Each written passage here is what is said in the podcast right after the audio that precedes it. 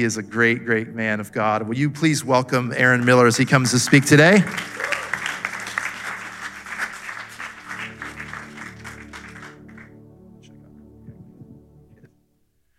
Well, good morning. How are you today? Good. Well, I, uh, I want to just take a few moments and I want to share some thoughts with you uh, that I've been processing personally. And um, man, 2020, huh? Man, that's all we have to say about that, right? Uh, but this morning, I, uh, as I've been thinking about uh, thinking about this year, thinking about the seasons and times we're in, I, I can't help but recognize how disruptive uh, our lives uh, have been. They really have been. There's uh, in art, when you are looking at a painting, you'll see context. You'll see context. They're actually called insulators. And so the centerpiece will be there, but what brings the meaning to the full piece are the insulators of the art. And so if I were to say to you, uh, for instance, just in a social setting, that if you uh, saw a lot of people in swimsuits with sand on their legs and beach chairs on their arm, you would say that they were going where? To the beach, right? But what if they were going to the ballerina? Like, it doesn't work, right? The context, the insulators are, are different, they've changed. And I, I really feel like uh, it's, it's almost like you've gone to the movies, you've purchased some popcorn, and someone hands you a squirrel. That's kind of where we are. 2020 is offer has offered us things that we were just like, I, I don't want a squirrel. I don't, I don't want that.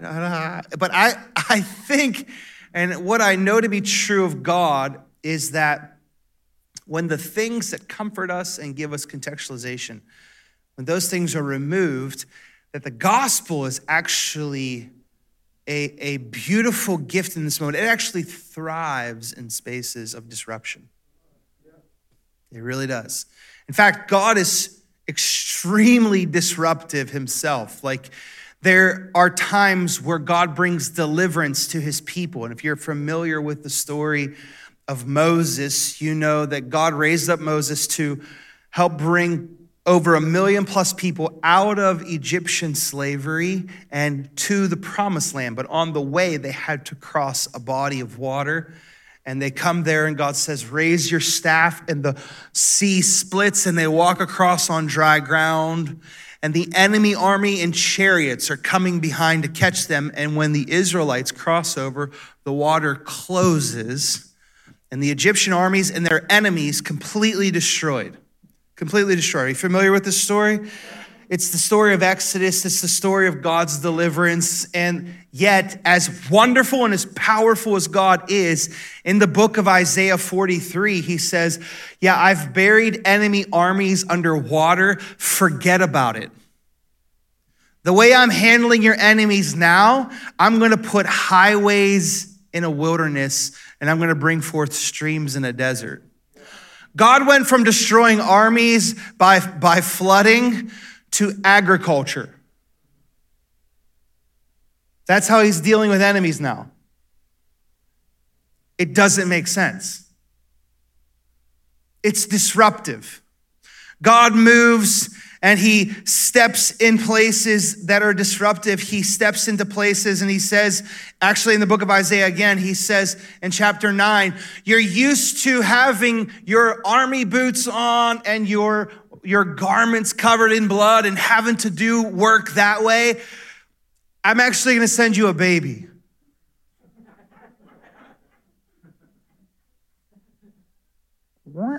That doesn't work, God. Like, I don't know how we are going to just throw babies at our enemy. I don't know how this works. They're just going to get so cutified. They're like, oh, never mind. We love you guys. I don't, I don't know. It's, but it's disruptive. He literally says to them, Put your boots and your blood garments away. Beat your swords into plowshares, for unto us a child is born, unto us a son is given, and on his shoulders will there be an ever increasing government that brings peace into the earth. So stop with your warmongering and receive a child. It's disruptive. I mean, I, I, don't have time to go through and show you all the different places where God says, the holy garments that I taught you about and told you not to have mixed fabrics and to wear an ephod. If you're going to come close to me, make sure it's pure white. Like all those things, he says, I don't want that anymore.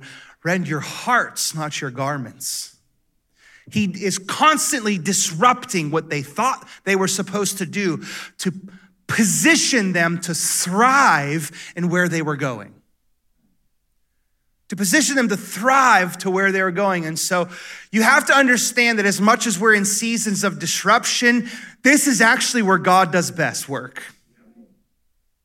These are the spaces where He can actually say to us, Put away the tools that you used to use and receive the child. Be childlike. Be childlike. In fact, in Hebrews, it says this Hebrews chapter 1, it says that in previous times, God has spoken to our forefathers. There it is. God has spoken to our ancestors through the prophets at many times and in many various ways. Listen, the various ways is hilarious. You should, you should do some studying. God makes a guy lie on his side for like six months Another time they cook over like animal feces. Another, like there's various ways, like crazy stuff happens. God speaks through potters and through wheels. God speaks through birds, like all this crazy stuff. Wheels within wheels. Okay, Ezekiel, what were you on? But the point is, God speaks in many various ways. And back in the day, you had to wait until there was confirmation of some sort of way. But then he says this, but, but now he's simplifying a thing. And in these last days, he has spoken to us by his son, whom he appointed heir of all things and through whom he made the universe. So, what is he saying here?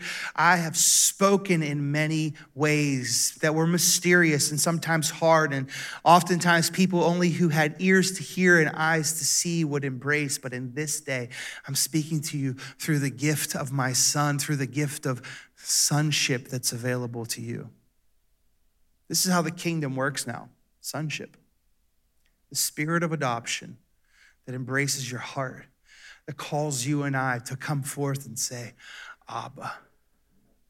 Because he's a good, good father.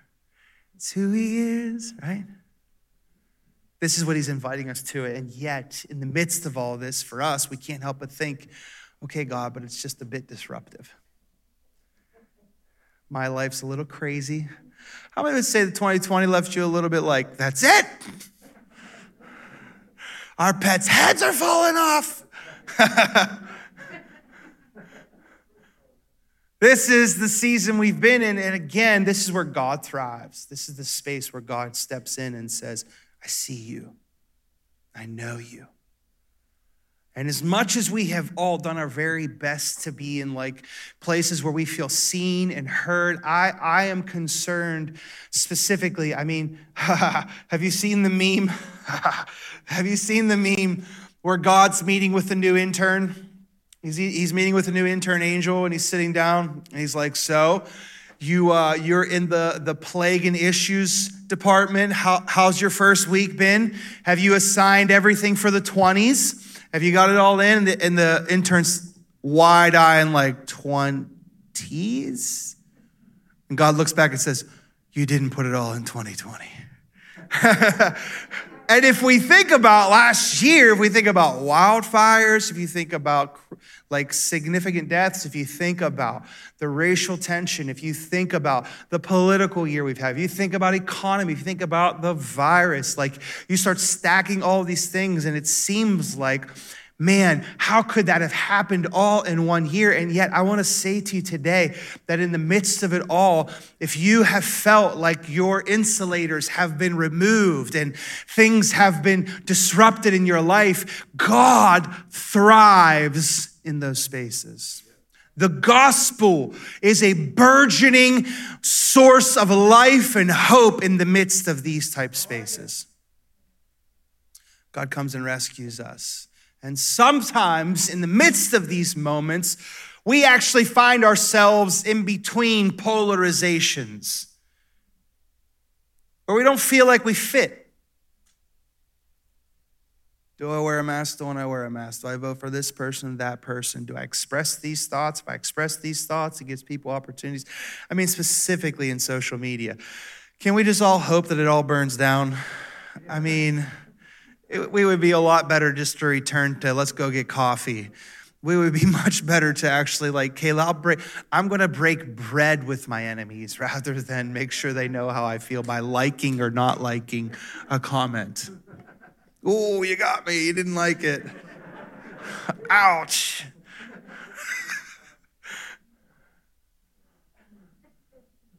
and yet, I have felt and I have spoken with people who have expressed an isolation. Not just because we've had to stay home, that's part of it. Not just because we've had to be very specific about spacing and social distancing, that's part of it.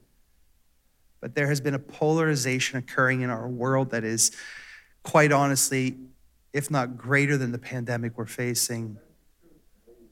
It is a tool of breaking down a unity. And again, this isn't a partisan thing. We're talking about a kingdom that cannot be shaking. We're talking about a space that we're stepping into where people are isolated and it's difficult to see it. It's difficult to see it. There's a story in Luke chapter 17 that speaks to this. It says this in Luke 17. If you put that up. Now, on his way to Jerusalem, Jesus traveled along the border between. Between Samaria and Galilee. There are between spaces that we have all walked into, where we all have found ourselves at times. And I am concerned that if you don't recognize it or see it, and sometimes we can't, that's the nature of trauma. You don't know you're in trauma. You don't know that you've been triggered. You don't know that you're dissociating. You don't know that you're isolating. And yet it takes someone who can step into the between spaces. And this is a significant statement. This isn't just geography here. You have to understand that Samaria and Galilee was a tense space of civil war between ethnic people.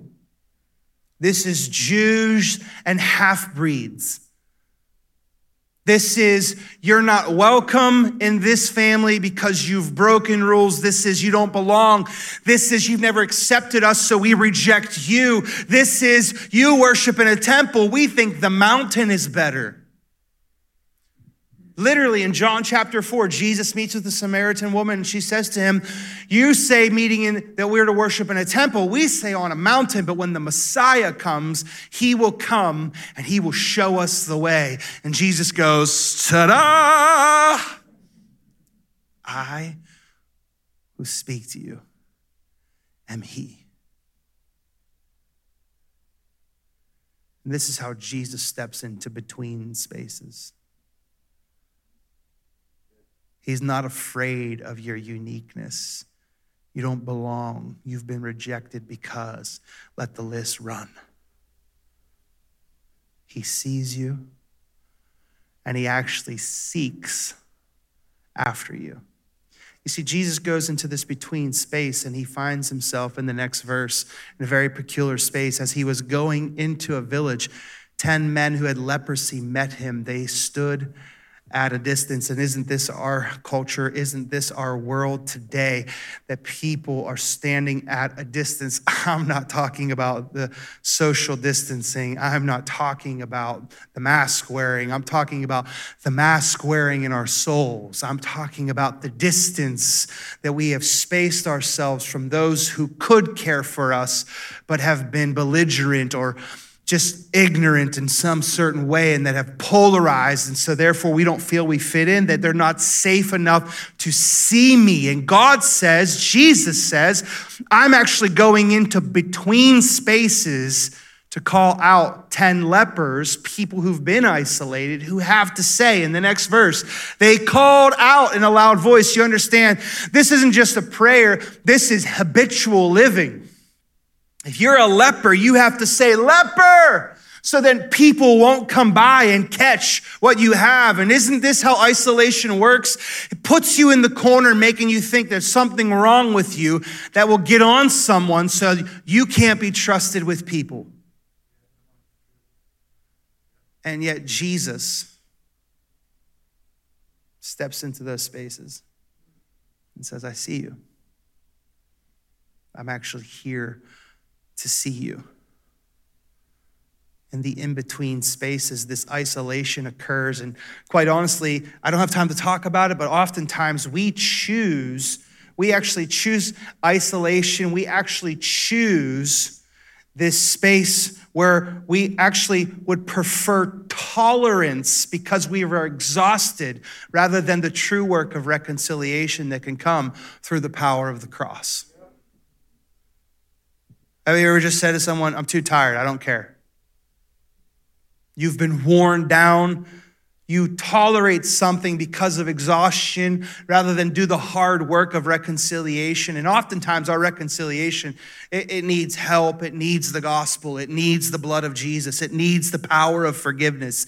It needs the goodness of his grace and mercy that is extended to all of humanity. It, it, it really does need the power of the cross. It's why he's given us a ministry of reconciliation and not just be nice to everybody but a work of reconciliation. And so, again, I, it's way too deep of a thought to get into now, but like I just want to encourage you you were made for genuine connection. God designs you to not just put up with, but actually to work into a place of hearing and seeing and being heard and being seen, a work of reconciliation that brings health and strength to your life. And that's what Jesus goes after. There are lepers who are at a distance. They say, Have mercy on us. And his reply is this in verse 14. When he saw them, he said, Go show yourselves to the priests. And as they went, they were cleansed. This is powerful. We could preach on this all day long. By the way, Jesus still does a good work of healing. I don't have time to talk to you about the healing of souls that I've seen or the healing of bodies that I've seen, cancer, drop off of people's lives phenomenal things. But the point is, is that Jesus, with just one word, can usher life and health to your body. Go, show yourselves to the priests, and as they go, the act of faith to go brings healing to their life, brings the accessibility of the Savior's virtue into their life. And as they receive, they go as they receive to, re, to go to the priest. Why go to the priest? Because the priest is the only one who can say, You're welcome back to the family. So Jesus is speaking not just to their physical bodies, he's speaking to their souls. And this is the beauty of Jesus.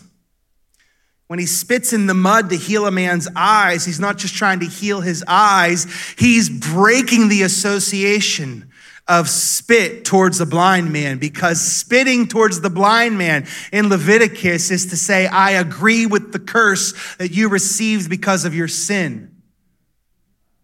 To spit towards someone in that space in Levitical law is to say you've received what is just, the consequence of your sin.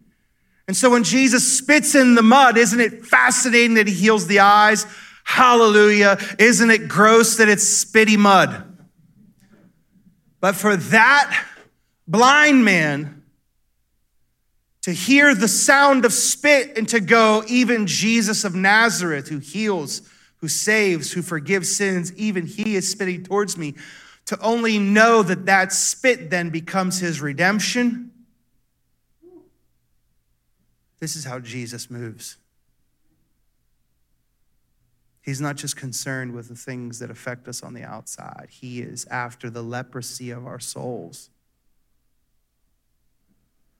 to bring us into reconciliation with Jesus. My, again, I don't have time to get into all this. One of them, when he saw he was healed, came back praising God in a loud voice. One of them, he threw himself at Jesus' feet and thanked him. He was a Samaritan. And Jesus asked, Were not all 10 cleansed? Where are the other nine? Has no one returned to pray to give praise to God except this foreigner? Go back one verse 17. Were not all of them cleansed? Were not the other nine? Where are the other nine? You have to understand something here. Jesus isn't going like, you ungrateful little healed people, give me praise. Like, Jesus is self sufficient. That's like a virtue of God, is that he is all sufficient. He needs nothing from no one. So, this little demigod ridiculousness of Greek mythology where gods get power from praise is not how the God of the universe works. He's not up there going, Oh, I'm getting weak because no one prays. No. He is all sufficient, fully sufficient. So, Jesus isn't going, these ungrateful little people, he is actually inviting them to the truth that the Samaritan realized that he is the great high priest. Where are the other nine? They missed what was obvious. Why? They didn't have the disruption of no priest. And this Samaritan who walks, because that's his crew, and finds healing, and they're excited and going, wait, we can actually go to the priest. He goes, I don't have a high priest. You see, it was the disruption that showed him who the high priest of heaven was. And he finds his way to Jesus. I, I want to show you one thing in Hebrews chapter 1. Let's go to verse 3. The Son is the radiance of God's glory, the exact representation of his being, sustaining all things by his power and word. Here, after he provided purification for sins, he sat down at the right hand of the majesty in heaven. I don't have time to get into it. Just trust me on this. It's a significant statement where he sits and that he sits. First of all, it's the mercy seat because it's to the right hand of the throne. And to the right hand of the ark of the covenant was the mercy seat where the glory God where the glory of God rests. So when Jesus sits, he sits on the mercy seat where the blood had to be shed for all of us, humanity, but the Jewish people, to enter into God's presence. He sits on the mercy seat. Why does he sit? He sits as a statement of it is finished. You see, all other high priests, their work was never done because the blood of bulls and goats could never finish the work. But when a high priest offers a better blood that speaks a better word, he can then sit on the mercy seat, guaranteeing, and if you go to Hebrews 4, you can see it for yourself. I don't have time. Guaranteeing that you and I have access for eternity. It's a finished work. And why did the Samaritan see it? Disruption. Sometimes it's disruption that shows us the thing that we haven't seen that we needed to see all along. And this morning, I want to invite you to go ahead and stand with me. I want to pray for you.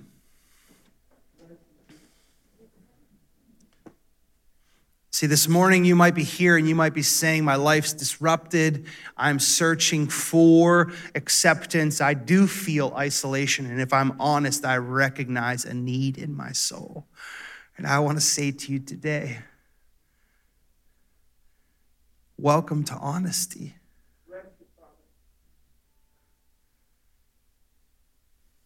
The Bible says this that those who call upon the name of the Lord in honesty, they're the ones who receive from God. Again, I don't have time to show you, you just have to trust me. But authenticity and honesty will give you access to God. It really will. This morning, you might say, I need Jesus. You might say, I need healing. You might say, I have isolation in my soul and it has grown like a leprosy. Or in our day, as we might understand it better, it has grown like a cancer. And I want to say to you today Jesus is the healer, He is the high priest who can not only offer you healing, but wholeness and redemption and connection. It may not be to the exact persons that have been abusive or again, ignorant in your life, but it is certainly to a family, a people, a household of God. This is why Abraham says of Abraham that he was looking for a city whose architect and builder was God. Abraham wasn't interested in stones, Abraham was interested in a holy nation, a people. We too are on that journey, aren't we? We're searching for a people. We are searching for a kingdom. We are searching for a Savior who will come and rescue us. This morning, if you've never prayed that prayer, if maybe you, you haven't prayed that prayer in a long time, or maybe you've been far from God, the good news is the high priest is still seated. The access to the throne of grace to receive mercy and grace in your time of need is still available to you. And it's simple, and it's, it's, it's, it's profoundly simple and, and it's unique in a mystery that if you believe in your heart and confess with your mouth that Jesus Christ is Lord, you receive salvation. We don't make much of a salvation prayer other than to say, Scripture says that if you believe in your heart and you confess with your mouth, Jesus Christ is Lord, you shall be saved. Certainly, it's a little more than that. Certainly, it is a following of the Master that Jesus would become your rabbi. But that's a simple daily commitment to say, I choose you today, Jesus. And if you've never received him, or if you need to receive him, on the count of three, I want you to raise your hand, not so that I can point you out, but so that we can pray with you to receive healing for the isolation, the pain, the sin that's in your life, or the distance that you might feel between you and God. On the count of three, if that's you, we just want to pray with you. Lift your hand. One, two, three. Yes, thank you. Thank you. All around the room. I want to give about 10 more seconds if anyone else. If you need healing, wholeness, thank you. If you need Jesus to step into the isolated, distant spaces of your heart, you can put your hands down. If you raised your hand this morning, or if you're in the room and you say, I'm a part of the tribe, I want you to repeat after me as a declaration of the Lordship of Jesus Christ. Dear Jesus, today, I thank you that you have created access to mercy and grace. You have healing and wholeness for my life. Today, I repent. Forgive me of my sins. Heal the brokenness within me. I receive you as my Savior in Jesus' name. Amen. Amen and amen. God bless you. If you raised your hand, I'm going to hand it back over to Dan. He's going to tell you what to do. Thank you so much. It's a pleasure to be with you.